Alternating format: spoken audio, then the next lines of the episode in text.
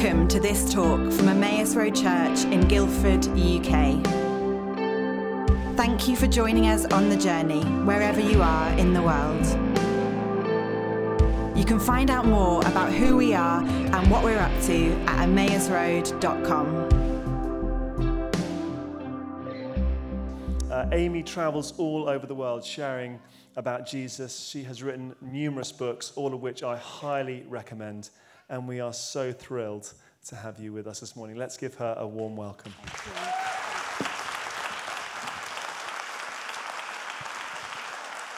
Thank you.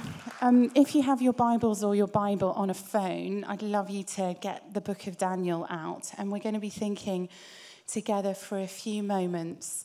Um, looking at this question actually of the spiritual battle, it's, it's interesting how much of the worship and the prophecies that have happened already this morning have been around that.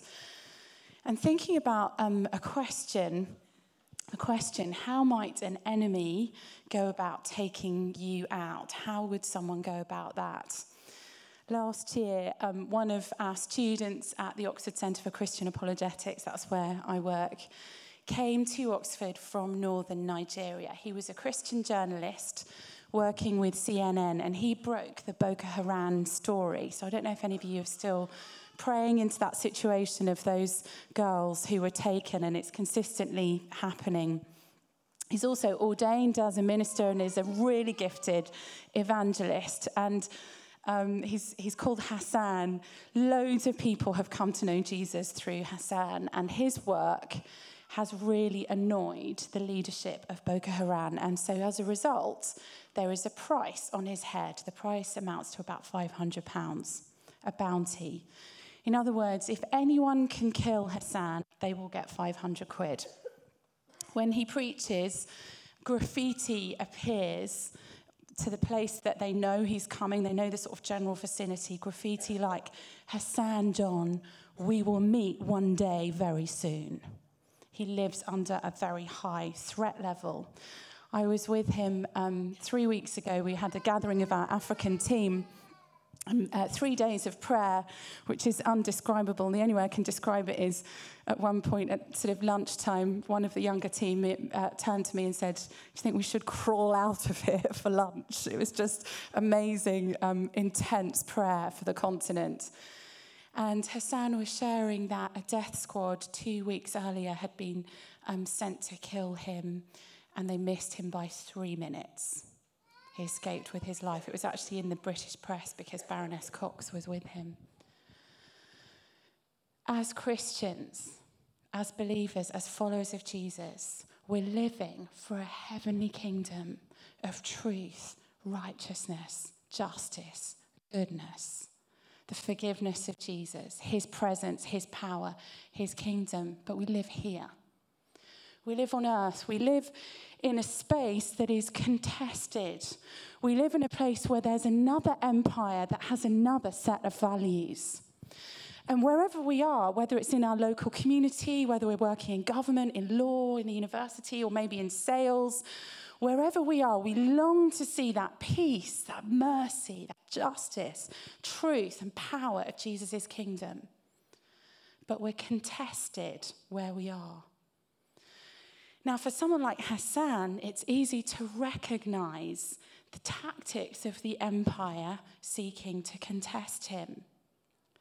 But what about for you and for me?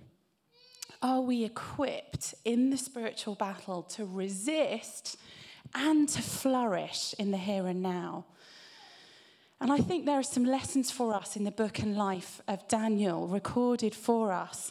We get an insight into, if you like, the empire's sort of tactical playbook, which is quite similar to what we face today. But we also see keys, tools, ways of doing things that enable Daniel and I think can help us to flourish significantly in this spiritual battle.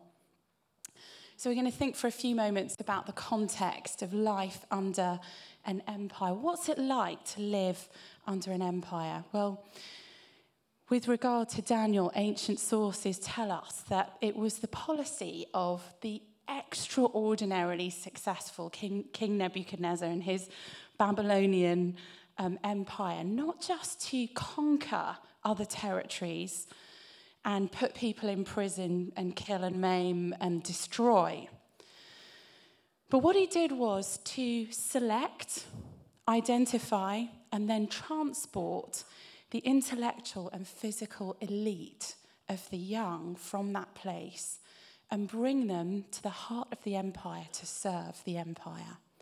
And Daniel and his friends were chosen on that basis. If you look in chapter 1, you see, on the basis of their looks and their abilities, they were taken from their parents, their society, their culture.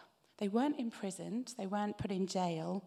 They joined the international elite of a student body in Babylon, party central, one of the most sophisticated cities on earth.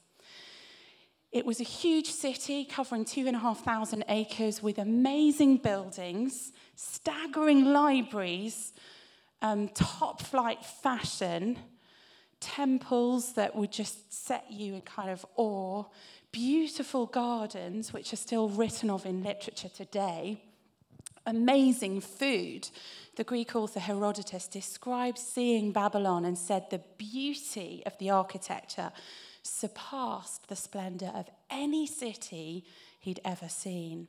And it was a city of idols, dominated by idols, the gates of Nabu, the temple of Bel and Ishtar.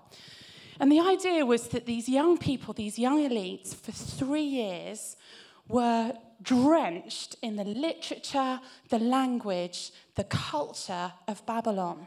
So that instead of being from their other culture and having another agenda, they would now serve the empire. They would be utterly subjugated and set to work for this other empire. Imagine being 16 years old from an absolutely parochial place, kind of place, and facing this incredible onslaught.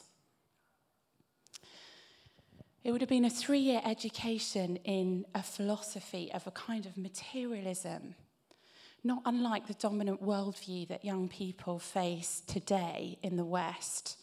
Daniel was taught that matter and the physical realm are what is. There is no creator, there is no authority beyond us, there is only the physical world. And in fact, the Babylonians believed that their idols, the gods, were kind of products of that physical world. They didn't have any kind of authority or power to intervene or rescue or do anything supernatural. Daniel was 16. His people, his parents, his culture were defeated his God must have seemed defeated. And in that context, Daniel and his friends flourished. They were able to resist. And it's interesting that their point of resistance was on what the culture valued the most looks and wisdom. And we see that, that sort of um, theme throughout the book. And if you go and read it, um, do Bible study yourself, you'll see that coming out. Daniel resisted, he protested, he said, I'm not going to eat that food. And you see, if, if we look worse, those of us who resist, you see on your own terms, if we can stand before the king and we can pass his exam of whether we've studied all the literature, and if we look okay, then our God will have vindicated us. And on the terms which the empire valued, Daniel resisted and he was then found to be 10 times better than anyone else.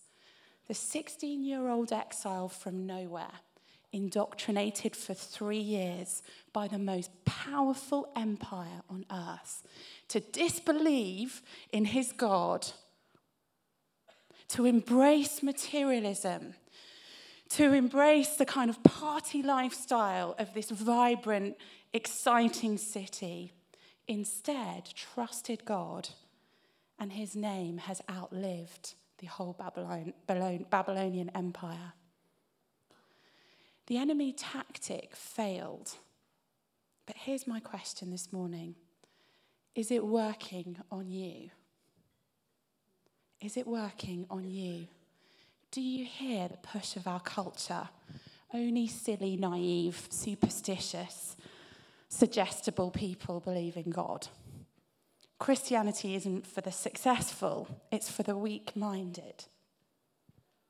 This starts early. Um, Bill said that I have three boys and that my older two are twins. And when they were nine, we were driving to a tennis tournament. They're mad about tennis. And we were having a conversation about school and how things were going. And uh, one of them in the front um, said, Oh, well, at school, you know, we've got into a bit of a, an argument because one of our friends said that only stupid people believe in things they can't see. And uh, he said, Mommy, that was really, really super mean because they know that we believe in God and Jesus. And he was really getting at us. So I said, Well, what did you say? And Zach, my son, who's always been very philosophical, has asked bizarre questions since he could speak, said, Oh, I said, Can you see my thoughts? I said, Well, what did he say to that? He said he didn't have an answer. So he just kept repeating what he said in the first place. Only stupid people believe in things they can't see. You believe in God, therefore you're stupid. My other twin in the background piped up and said, It was so mean. But don't worry, mummy. We told him all about the fine tuning of the universe and how the fundamental constants underpinning life are so finely tuned that they couldn't have come about by chance. The complexity of the universe points to a designer. Thank God for our youth worker at the Minster, is all I can say, because I definitely hadn't told them about the fine tuning of the universe. the Empire's tactic is to undermine your confidence in the reality of God, to leave you doubting, to suggest to you that really what you should do is don't waste your life on this prayer stuff. Don't waste your life. Don't wait. This is what Nietzsche said as well. Don't waste your life following something that's going to cost you. And Christianity will cost you, it will cost you everything. Embrace materialism, live for now, eat, drink, be merry. That's the context. How am I doing for time? Hurry up. Okay, the next thing we see the empire do is to seek to take these young men who had resisted and to change their names to get them to conform. Daniel and his friends had amazing names. Daniel's name means God is my judge, Remember, the Babylonian worldview says there's no judge, there's no moral authority outside of the material world. So Daniel's name was a prophetic challenge to that empire, and they wanted to change it. Hananiah means the Lord shows grace.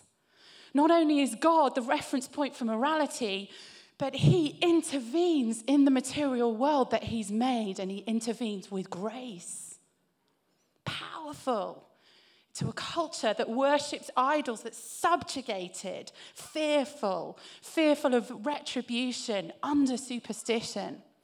Mishael means who is what God is.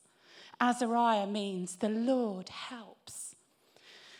The empire changed those names. Daniel was changed to Belteshazzar, which means may the idol Bel protect his life. Hananiah is changed to Shadrach, which means he's at the, at the command of the idol Aku. He was the moon god. Mishael was changed to Meshach, which meant who is what the idol Aku is. And Abednego was changed to be, uh, uh, Abednego's name meant the servant of Nabu, Azariah to Abednego. This was an attempt to wipe out their individuality, to wipe out the truth that was spoken through their names and their destiny, and to conform them to the dominant culture. And this was straight out of the playbook of Babylon. Regimes and empires have always done this. In apartheid South Africa, school teachers would give Western names to children and refuse to call them by their given names. Rolly Mandela was nine years old when his primary school teacher decided he was now going to be known as Nelson. His, his Xhosa name meant the one who pulls the branch of the tree. It meant he was going to be a troublemaker who would shake systems.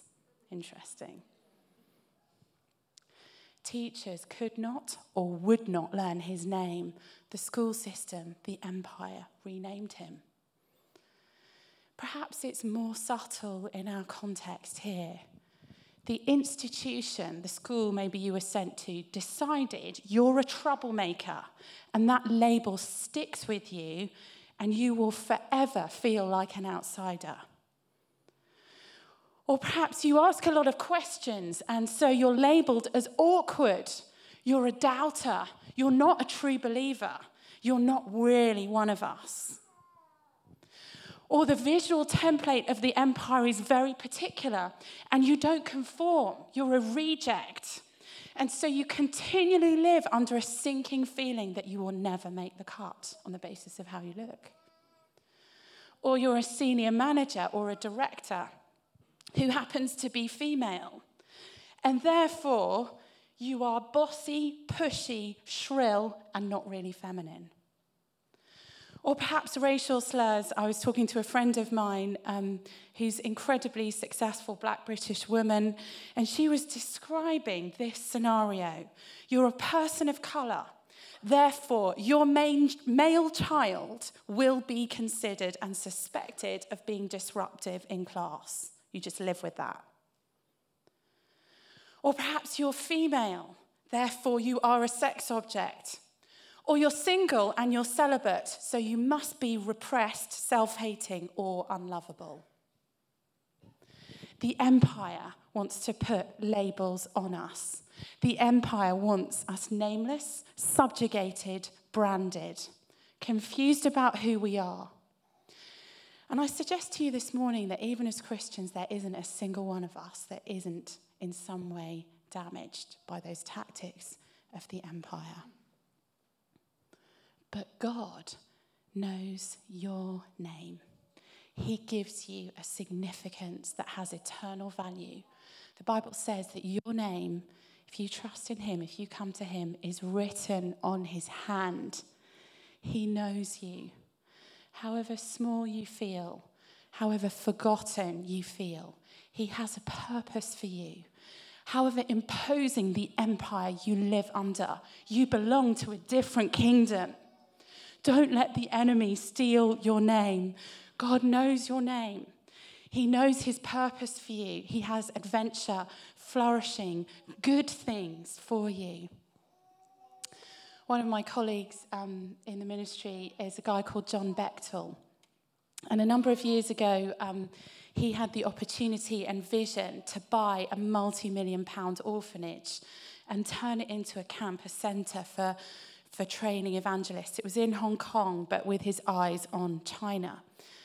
And uh, Billy Graham came through Hong Kong, and there was a very wealthy businessman travelling with him and this guy was impressed with John's vision and what he heard. So he said to John, I will spend three months in America raising the money for this dream. You go ahead and make all the deals. So, three months later, the plans were laid, the money was needed, and John received a letter saying that this man hadn't actually been successful in raising the funds. And there was a PS. He said, um, enclosed is a letter from a young girl. She'd heard about the vision. She was 12 years old. Her name was Melinda Holmes. As John opened the letter, he felt a prompting of the Holy Spirit that this was going to be significant. He read in the letter, Here is my ice cream money for two weeks. Use it to buy the camp. John knew he was hearing God's voice, but he felt really angry. He felt really angry with the man, angry with the Lord. But he felt prompted I've got to go to this meeting with, these, with the board who own this thing and take this letter and make this as the offer. So he went to the chairman of the board and said, We've, uh, we've got the money. And the guy said, What bank is it in? And John said, I've got it in cash. The man looked very worried because there was no briefcase. And John passed the letter over the table and he said, Please show this letter and what's enclosed to your board. The man explained this is four acres of real estate, prime real estate in Hong Kong with buildings on it, and it's worth millions. But he promised he'd pass the letter on. A few days later, the call came that the land was theirs for the faith and one dollar of a 12 year old called Melinda. Six years later, John was speaking in a church in America and he told the story. He's dined out on this story for years, I can tell you. He told the story, and an 18 year old came up to him and she said, I'm Melinda Holmes. That one dollar was mine. Since the camp was bought, 1.7 million young people have been through that camp. Over 160,000 have accepted Christ. 130 churches have been planted from there and a movement to resource the underground churches in China all happens from there. But hardly anyone knows Melinda Holmes's name. However small, insignificant we feel, God knows our name. He has beautiful plans for us to be part of. The empire sought to crush Daniel and his friends and to take their names. Don't let that happen to you. Let's, let's resist that impulse of the empire. Thirdly and lastly, the next tactic we see is um, comes in chapter two, and it's to crush Daniel and his friends with an impossible, unfulfill, unfulfillable expectation. Nebuchadnezzar has a troubling dream. He's surrounded by advisors and mediums. And it seems that he suspects that they're not quite as powerful as they're letting on. And so he says to them, I want you to both tell me what the dream I had was and then interpret it, or you're going to be killed. The mediums try everything to get the dream out of him. They say, Oh, well, why don't you tell us the dream and then, then we'll interpret it for you? Um, but it doesn't work. Ne- uh, Nebuchadnezzar is on to, onto them. So, what did Daniel and his friends do? They're facing death, they're facing the threat of unfulfillable, unrealizable expect- expectations. What do they do? Chapter 2, verses 17 to 18. Then Daniel returned to his house and explained the matter to his friends, Hananiah, Mishael, and Azariah. He urged them to plead for mercy from the God of heaven concerning this mystery, so that he and his friends might not be executed with the rest of the wise men of Babylon. They got together as a group of friends and they prayed. In other words, rocket science, it is not. How do we resist the empire? We get together with friends and pray And that's how Bill and, and I and Frog, that's how we got to know each other, and then Nikki as well. The first thing we do is pray. We need mission strategies, we need preaching, we need apologetics that can resist the empire, we need faithful public worship, but resistance to the empire begins in prayer. And it's amazing how matter of fact the text is connecting the turning around of this situation, which ends up with Nebuchadnezzar issuing a decree to the whole empire that there is only one God and he's actually real and he's the God of Israel. We don't have time to look at that. But the whole thing is connected to, to, to young people getting together as friends and praying.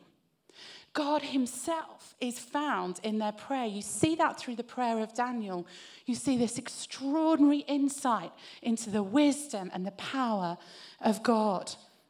If you look later, um, when you go home, maybe read it from verse um, 20, 23 to 24. This amazing prayer. God Himself is found. But ultimately, the situation is turned around and it leads to extraordinary flourishing of God's people. It's really simple. As you live your life, don't lose that habit of getting together with friends to pray. Every work of God that I've ever experienced has begun exactly like that. With just a small group of us praying. Whether it, as Bill mentioned, whether it was taking Bibles into the military headquarters of the Taliban.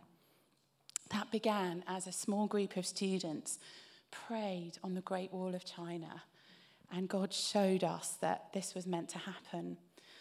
Or the thing he wanted me to mention the opportunity to preach the gospel to the Grand Imam of Pakistan. who leads the largest mosque in Lahore, whose father before him was the Grand Mufti of Pakistan. Why was he there? It was in a different country. Prayer of local Christians for his wife. His wife had been diagnosed with cancer. They heard about this diagnosis. They got in touch and asked, Can we come and pray for you in Jesus' name? They did, and she was healed. And they knew it was Jesus. And so he determined next time I'm out of the country, I'm going to attend a church service. And it happened to be a service in a different Asian country, and I'd been asked to preach the gospel on Sunday morning, and there he was in the front row. That all happened because of prayer, or 30 gang members turning to Christ in Peckham in one night, delivered from another gang chasing them with machetes. It all happened as three of us were in our boiler room in our church on our knees praying at the end of a mission week. Or the prayer group that met in the west wing of the White House and decided, I wonder if we could put on an evangelistic event in our workplace for our colleagues. And they did, and I had the privilege of being the speaker, seeing God open amazing doors for the gospel where they worked or the establishing of the OCCA that began as two couples in our 20s prayed as we walked in Magdalen College Deer Park in Oxford, and God gave us a vision simultaneously of an evangelistic centre that would touch the world. Or Frog and I just praying on our own while we were on sabbatical in America, and the dream of planting a church on a threshing floor on the outskirts of London, surrounded by fruit trees came simultaneously to us. The Minster Church that I'm now part of meets on the threshing floor of an 11th century farm in Beaconsfield that has 40 acres of fruit trees around it. The trials and difficulties are real, but let's get together and pray just as we are with our friends the promise of the adventurous, courageous life with God in the midst of a rival empire isn't nothing bad's ever going to happen to you. But it is do, pray, trust, lean on the Father, draw nourishment and nurture from Him in prayer. And despite the fire, the threats, the lions, we read at the end of the book of Daniel that no wound was found on him. Despite the might and the brilliance and the sophistication of the empire, Daniel outlives it. Despite his name being taken away, his name is actually established. His purpose was clear. And here we are today, thousands of years later, talking about him. The enemy's tactics haven't changed that much, but neither has the Lord who delivered Daniel. Do you need to hear that word of encouragement this morning to flourish in the land of another empire? Don't believe the lie that atheism or idolatry are superior. Resist the impetus of the empire to subjugate you, to impose a name on you that will shape you and take you out of God's adventure for you. Gather together with your friends and pray. So this morning, hear that strengthening word of the Father who calls you and gives you the grace to flourish, even in this empire, to flourish for his kingdom here on earth. Amen.